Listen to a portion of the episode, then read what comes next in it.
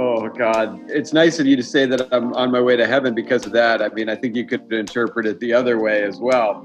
Um, but yeah, no, playing, playing Jesus, I haven't been asked to read the Bible, thankfully, because I don't really know any of it and I don't really like it. If I'm being very honest, a lot of what drives my comedy is vanity.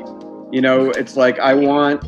I want people to think that I'm funny. You know, if we come to you and we make fun of you, if you're from India or if you're from, you know, wherever you're from, and then there's some joke about people from India or people from Canada or people, you know, who are Jewish or whatever, you just have to understand that we're making those jokes about everybody. And that includes white people, because if you think about it, the Griffins, I mean, Peter's the dumbest guy on the show by far.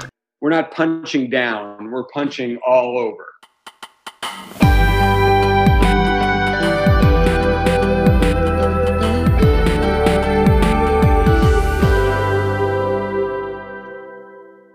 I'm so excited for today's episode because we have the head writer of The Family Guy, or in short, the person who puts words inside my mouth. Yes, we have with us Alec Shel... Shel... Shel... Shel... Shel... Wait, I'll get this right. We have Alec Shel... Shel... Shel... Shel... Shel... Seriously, this Indian accent, it's not helping at all. Basically, we have Alec with us, and before leaving, I just want to say on behalf of the whole Griffin family that we love you more than you love Tom Brady. And I'm going to leave you with this Indian loser to answer his questions. And see, that was a little bit of Peter Griffin right there. No, just been practicing for two days. Wow, that was, I'm pretty impressed. Thank you. You know, I'm not being offensive, but if Seth MacFarlane hears this Peter Griffin impression, he would wish he boarded a nine eleven flight. That's right. Yeah. No, I think, I think he would be scared that maybe you were going to take his job. Well, I do have a plan in mind. No, but I have so much, you know, respect for you guys for creating such amazing comedy series. And I was just watching these videos. It was so scary to hear that he, you know, Seth MacFarlane missed the nine eleven flight by ten minutes. And I was watching this interview where all the writers were on the stage. And they said now we remember him as a person we met pre nine eleven and post nine eleven.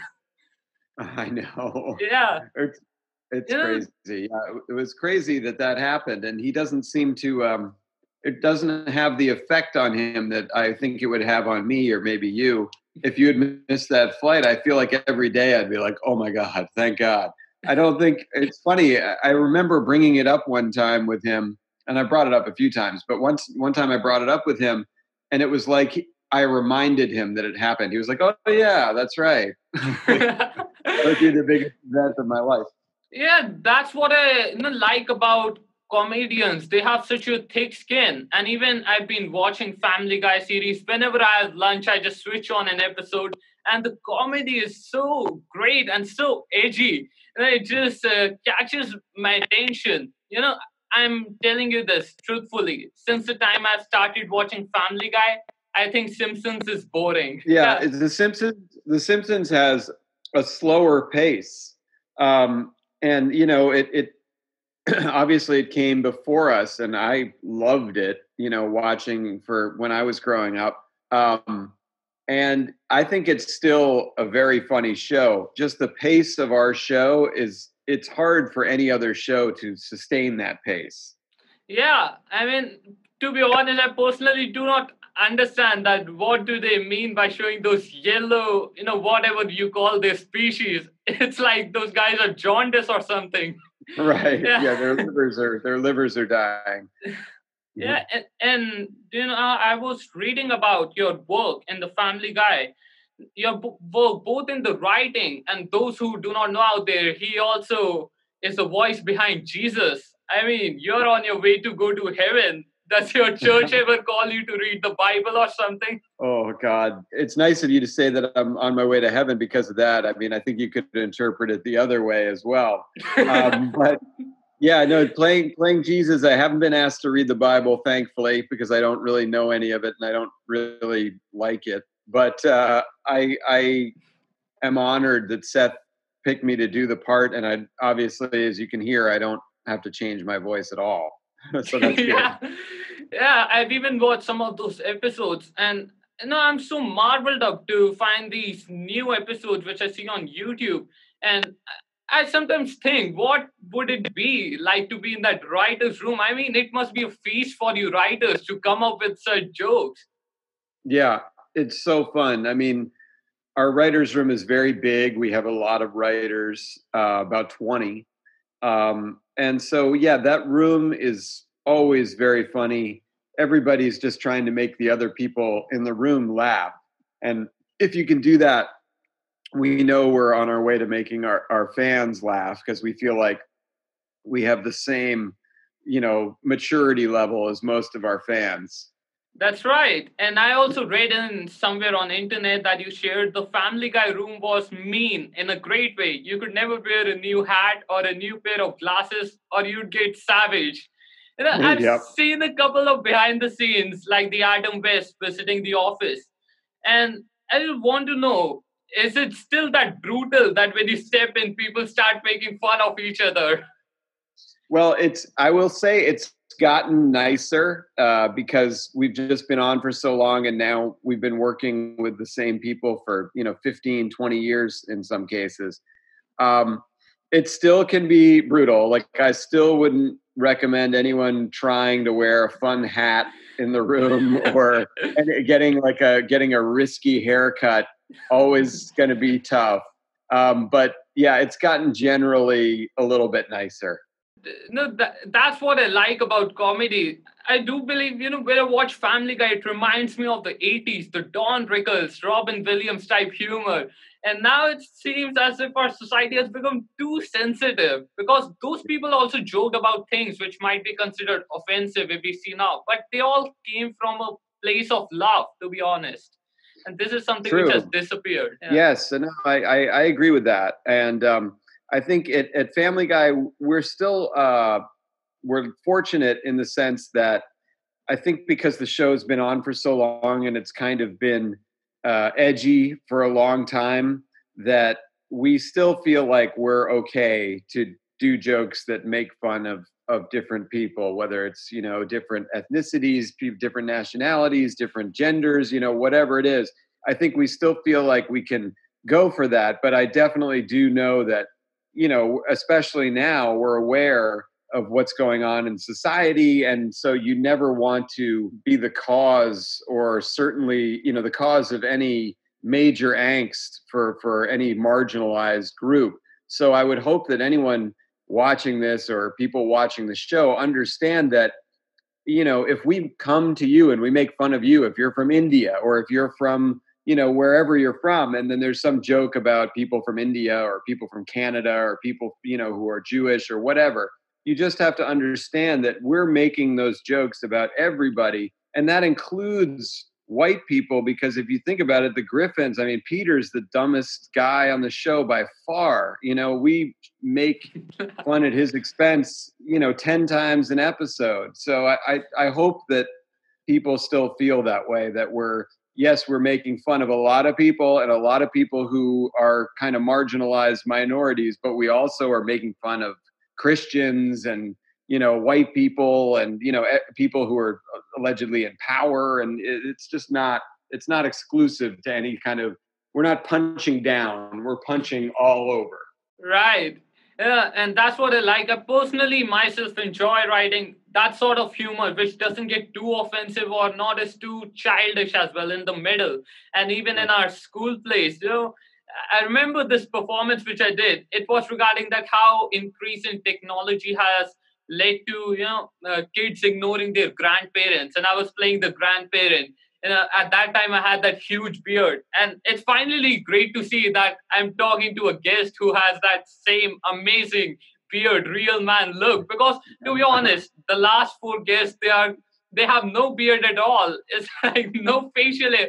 Like, there's the real manhood gone. And I personally... Uh, yeah. you know, out of shame, had to shave my beard a couple days ago. But it will grow back. Yeah, no, I love it. You, you're the same as me. I, I always say like, oh, I just shaved, and I still have a beard, but I just shaved it down, so it'll come back. Is your beard sometimes the main subject for humor sometimes in the writer's room? Uh, sometimes. It depends. If it if it gets too long and bushy, it, it definitely gets mentioned. But we have a lot of writers in that room that have beards. You'd be happy to know. You'd approve. Yeah, that's great.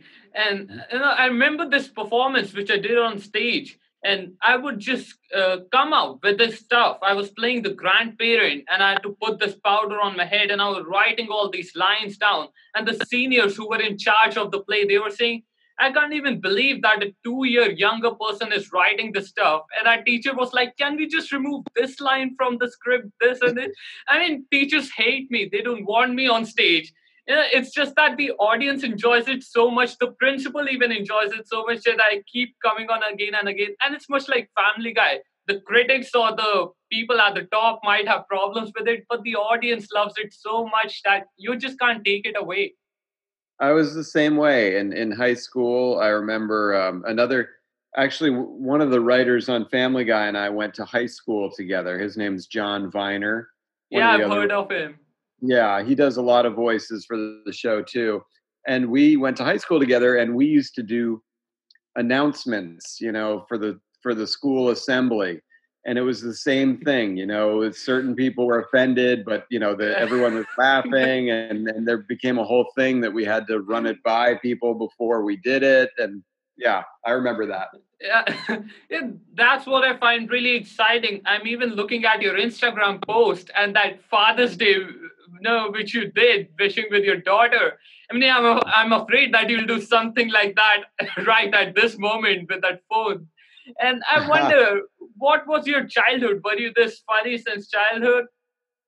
Well, you know, I, I don't know. I mean, I think I enjoyed comedy since childhood. And both my parents are, are funny in different ways. Uh, you know, my dad is kind of like uh, Larry David type, like very negative. Um, but very funny.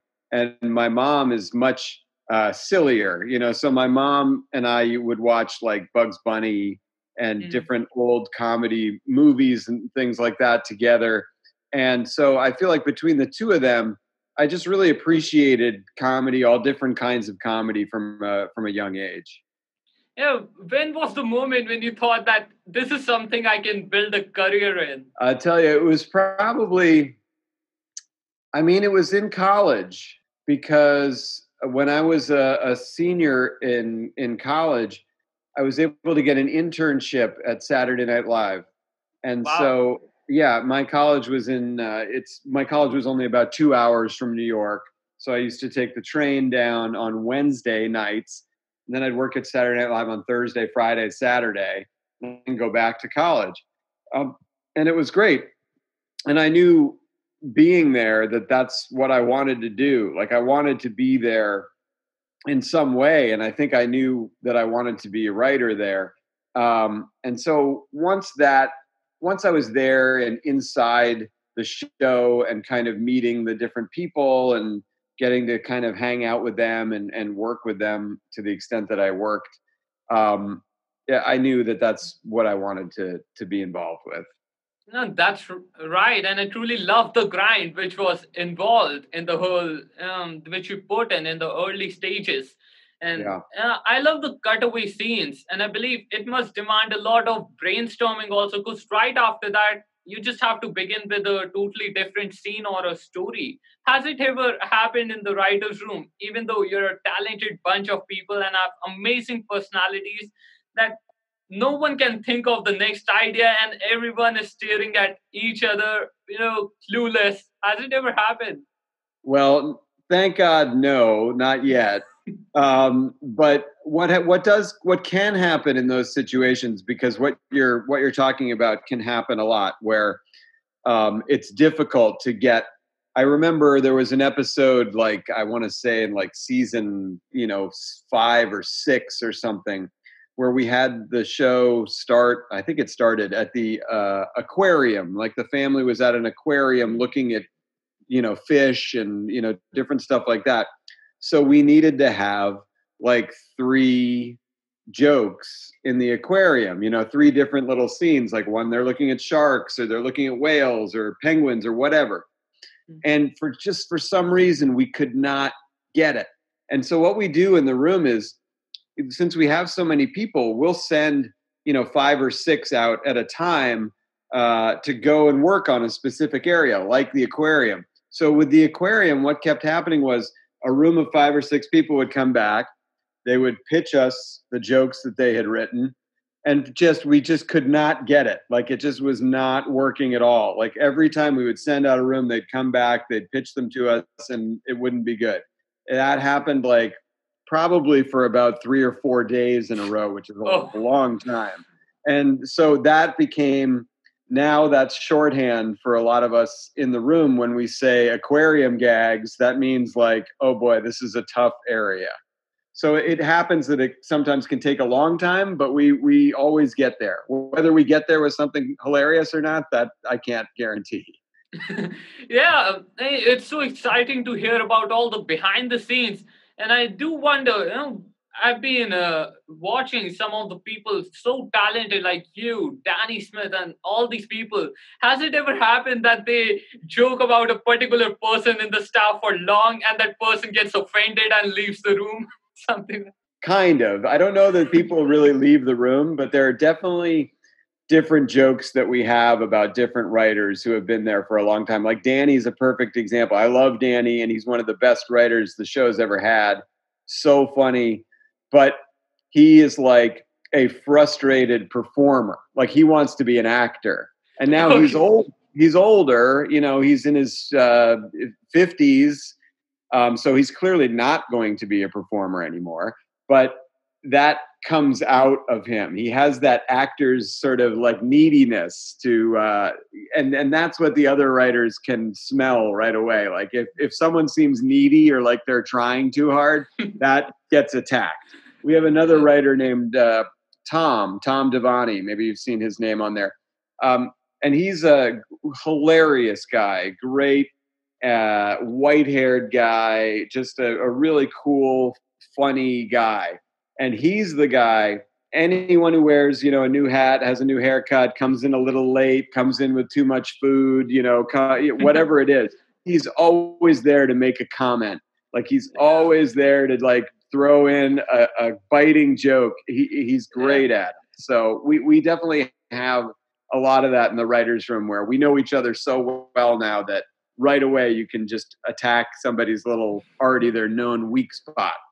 Yeah, I mean, you're talking about these experiences, and the more I'm feeling attracted to these kinds of places, because it's so fun to be. And I was watching this Bill Maher interview where all the writers were on the stage, and this young teenage boy, a little healthier, you know, like Chris, and he just stepped up and asked a question, and he asked the began with the worst line possible, like, "How you guys doing?" He asked the whole writing staff, and they all started laughing. And uh, Seth MacFarlane, with a Jack Daniels cup in his lap, and he suddenly began the Peter Griffin voice, and he said, "Come on, speak up, you fat ass." And I'm like, can someone say something like this nowadays? Yeah. That's uh, what yeah, I like I about I, it. Yeah, I know. That would be tough to say nowadays. That you'd say, people would say, "Oh, it's fat shaming," or "it's whatever." But again, Seth and Family Guy, just, that's what their fans expect of of Seth and of people, you know, writers at Family Guy, to come up with jokes like that. So I would imagine that it, whatever in that meeting, I'm sure the kid who he was insulting ended up laughing, you know? Yeah, indeed he was. And I've been listening to, I still can't figure out how Seth Green comes up with that Chris voice. And I was listening to the whole story. I mean, uh, and Seth MacFarlane, these are such hardworking people, and you've been working with them in several projects. Now, how's it like working beside Seth? Oh, it's great. It's great. Seth is, uh, I consider him a very good friend of mine now, and he is, I mean, he's incredibly funny. He's so talented. I mean, it's not just that he does the voices, and he, and they're great voices, which he does. And it's not just that he can draw everything, which he did, you know, when it started. He's an animator as well. And, but it's also that he's a great writer. I mean, he's not in the writer's room anymore because he does so many other things. But for the right. ten seasons that he was in there, he was always by far the funniest writer in the room. Like not, not just because he could do the voices, but the, the stuff that he was thinking of, the jokes that he was making with those voices were inspirational. I mean, he, he's really a fun guy to work with. And now I've worked with him on a, on a few projects. And of course, there are times, just like with anyone, that we just get sick of each other, and he gets and, and he more than anyone gets sick of kind of everyone. So, which is a tough spot to be in when you're when you're directing a movie and you have like three hundred people looking to you and you don't want to talk to any of them.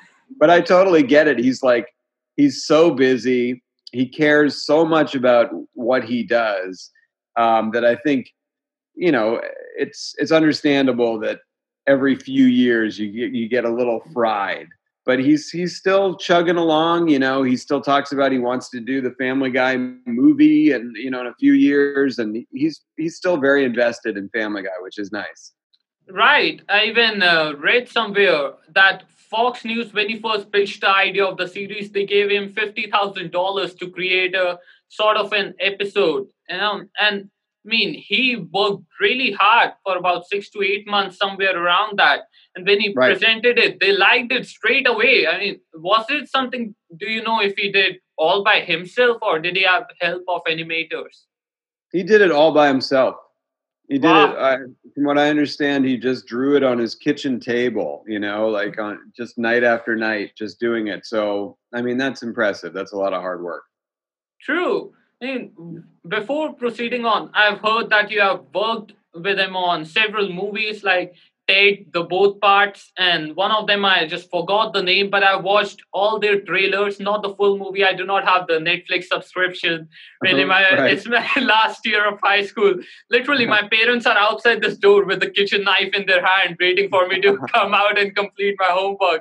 That's funny. Still, what qualities have you observed in him while working lo- alongside him that makes him so good and so passionate about what he does? Like you shared, he's a true inspiration for you all writers in the beginning, because it yeah. might benefit someone starting out. Yeah, well, I think that with him, it's just a combination of different things. I think that I think that his sense of humor is hilarious. It's it's it can be mean in a very funny way, um, you know, which I love. Right, and also. I, I just really like him as a person. And you, when you get to know him, his personality is like, it's like he's a real person, you know, he's not like some kind of phony or somebody who just made a lot of money and now doesn't give a shit. Like he's a real person, which means that like he is, you know, he's very kind, he's incredibly smart, but it, it also means that he, he can be moody. And I find that hilarious. Like when I see him like getting annoyed about something, nothing makes me laugh harder than that. You know, like it's kind of like when it's like if you see your friend, like, you know, who, who is, their pants get caught on a, a doorknob or like it's or your if you see your friend trip on a banana peel, like that's funny because yeah. like it, you know, it, it, you just internalize that. It's like, oh, thank God that wasn't me, and I get to watch my friend wipe out. Yeah, right. And I've been also seeing his interviews on various talk shows and the kind of vibe which he has. He himself enjoys the whole moment. And he himself says, no, for all the writing which you do about celebrities, he himself has to bear in award shows. Uh, and he even mentioned that um, uh, someone asked him that, do these celebrities come to you? And he said, if they come to me with a fork knife, then it's a problem. And yeah. I know that a, a few celebrities I, I know of have approached him and, and told them that they were pissed about jokes that we made about them. Oh. I know that I know that Adrian Brody did. I think I heard that like Bradley Cooper um, was pissed about a long joke we made about him. Um, yeah. And I think that sometimes now he gets Seth gets flack from these celebrities or gets accosted when he really has nothing anymore to do with the jokes. You know, he just goes in and records them, and then he's got to be the face of the show out there. So if somebody's mad at the show, they're going to take it out on him. Yeah, right. And I mean, he's been working so hard, involved in all the movies. And I even mentioned some, you mentioned somewhere that you look forward to him, someone as a leader, because if he believes in something, he just makes it happen despite of all the criticism in the initial stages. And I'm curious to know what makes him such a good leader, such fearless person. Yeah, I think that's a good question. I think that um, he Seth is a great leader now, and I think that that has developed over time. A, because when he started, he was very young. So I think it's, I mean, listen, people can be a leader at fifteen, but I think sometimes it's hard for a comedian, and especially someone like Seth, who is a self-proclaimed nerd, to just step up and be like this great leader of men and women. But now he's completely that. And I think a lot of it now has to do with a confidence that he has because he's been right way more often than he's been wrong. You know, he's right about the things that he thinks are funny, and that's been proven by audiences or, or box office or ratings or longevity of shows. So I think now he's a more confident leader because he understands that his instincts are correct, um, which I think is very important. Right. And I've been even you know, watching his work. And besides from all of that, when writers are so much involved in this show, I mean, it's been running for decades. It has been canceled and reappeared. And has it ever happened that a particular writer has developed the personality of a certain character? Like you come in the writing room and go, oh, here's the quagmire of a group or something like that. Well, yeah, I think I think from time to time, definitely there are certain people in our room that kind of kind of mentally with some of the different characters. So, I mean, Seth obviously was locked into many of the different characters, but in particular, Brian, because that's like his normal voice. Um, and also, I feel like Brian is kind of closest to who Seth is of all the characters. You know, he's a, a liberal, you know, left-wing kind of environmental guy, but also can understand that he seems like kind of a pompous dickhead sometimes. So, you know, I've been actually told by one of your writers I was in contact with, Danny Smith. He told me that if he speaks anything against ourselves, do send us the video. We really want to see what he comes up with. And uh-huh. Another thing which is worth respecting is the editing aspect. I heard somewhere you mentioned that it you know, literally takes a whole year to come out with an episode. And I've been watching yeah. some of the behind the scenes and animators. It's crazy work. Do you think there's a certain limitation which the writers have because of the effort it might take on the editing side? Well, yes. I think that, you know, sometimes, especially if we're well along in an episode, like, you know, it's one thing at the beginning of an episode, while we're just first writing it, I don't think we think to ourselves, oh, let's not make the animators do this, you know, big parade scene or whatever the hell kind of scene would require a lot of animation. But I think as we get further along in the episode, we rewrite it along the way. And I think as we rewrite it later and later, we think to ourselves like, well, it's too late in the process to do this big idea that we have. So yes, sometimes I wouldn't even call it really a limitation. It's more of just like, you know, we understand the hard work that goes into the episode, the writers, because we don't have to do any of that. You know, we just sit around and make jokes. Um, but, uh, you know, I think we understand that we don't want to put the animators through hell. Right. And being a three D animator myself, I used to work on these videos. I stopped last year because the last project which I was working on, it was so intensive. There was like smoke coming out of my laptop from one side.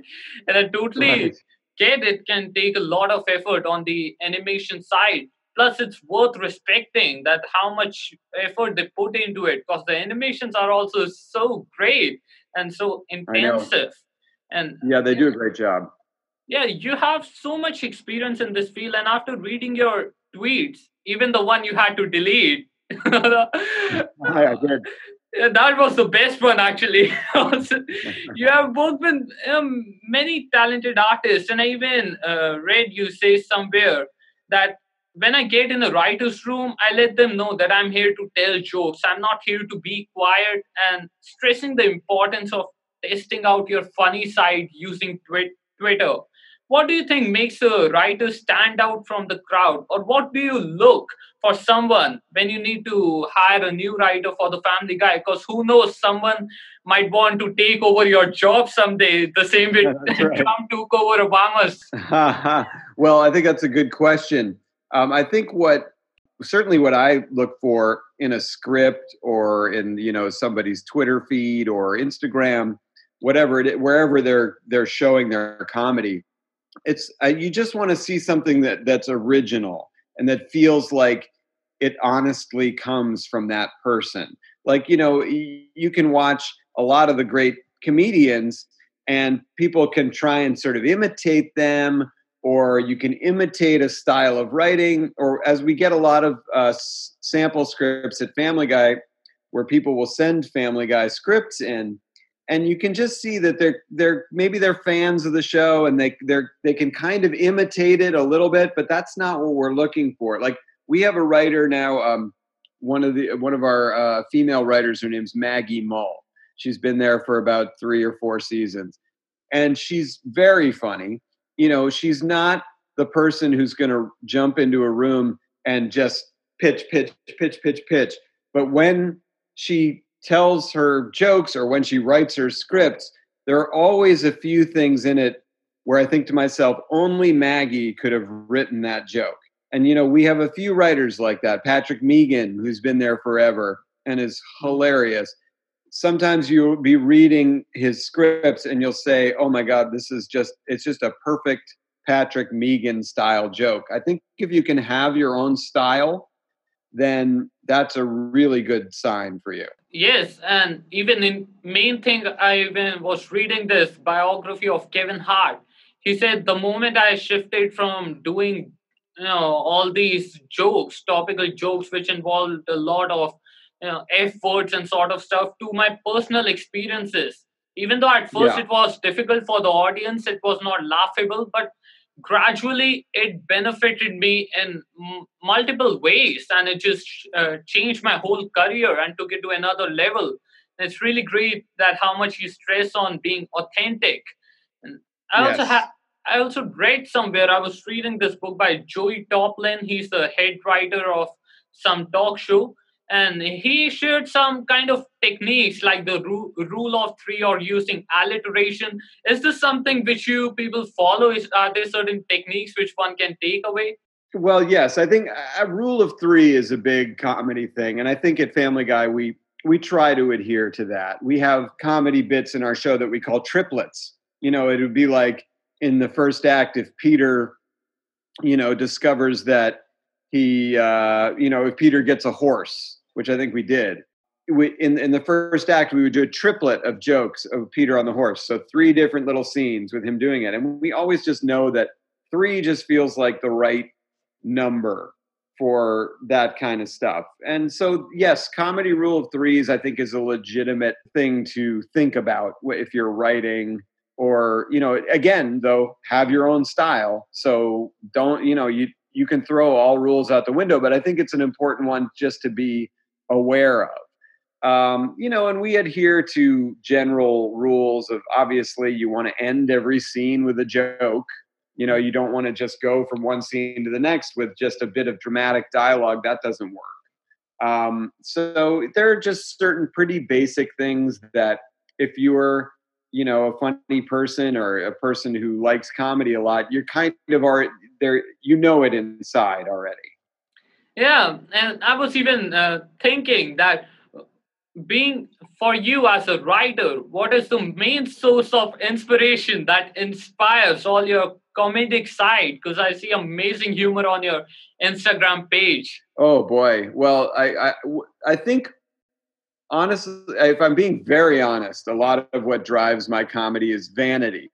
You know, it's like I want I want people to think that I'm funny. Like, I'm not one of those people who's like, oh, I don't care. You know, it's like I I very much want people to say, like, that guy's funny, this Instagram's funny, that tweet Twitter is is funny, that Family Guy episode is funny, and I think that, you know, Alec is funny, or he, you know, his Twitter's funny, or Alec had a lot to do with that episode. That's a dream for a comedy writer. You want people to, to know that you're funny. So it's like, that's pride and vanity, which I think are often dirty words. But I feel like, honestly, that's what drives a lot of comedy writers, is like, you want to show the world or as many people as you can that you are funny. That's right. And I mean, in high school, that's the most important thing. And no, I really hate this because I've always this side. But the thing is, I quickly moved from self-deprecating humor to making fun of the classmates and stuff. And they, they do not have a thick skin, so it doesn't go well with them. Still, you know, how can one write such humor which is not too childish, like I was mentioning before, and at the same time, not too offensive at all, because most of what I've seen in Family Guy doesn't go beyond the line. Right. Well, it's a, it's a, it is a fine line. And I think that you want, being offensive is okay. And I think you can even be offensive to your classmates. You just have to make sure that it's funny enough. You know, if, if you're going to be offensive to your family, your classmates, your teachers, uh, whoever, it just has to be funny enough. That's all it is. And I think that the more you work on stuff like that, the more you do it, the more you understand, okay, this is funny enough. That's not funny enough. And it just means you just have to be honest with yourself as you go. And if you honestly can't tell, you know, then you, you run it by someone. Sometimes for me, if I can't tell if something is too offensive or not, I'll just say, okay, I'm not going to do it. You know, because mm. if your if your internal self is telling you, like, I don't know about this one, then maybe that's enough to say, let's move on to the next. Yeah, it's all about the self-instinct. And yeah. a- another thing, you know, which I had in mind was that the thing which I believe, you know, makes this kind of offensive comedy work is because it's animation after all. I even heard Bill Burr talking on a talk show that in animation, you can just show anything, like a person getting his head chopped and they won't say anything. But the moment you turn it into a reel with all the people involved, you're going to just, the whole American Constitution would be like a joke for you. Yes. Yeah, that's so true. We get away with so much because it's a cartoon, it's animated. And I think people, uh, whether they admit it or not, I think people still always look at animation as though it's something for children, um, which, you know, of course, in a way it is. It's very engaging for children because they understand animation from a young age. It's colorful, it's wacky, it's silly. You can bend the rules of life.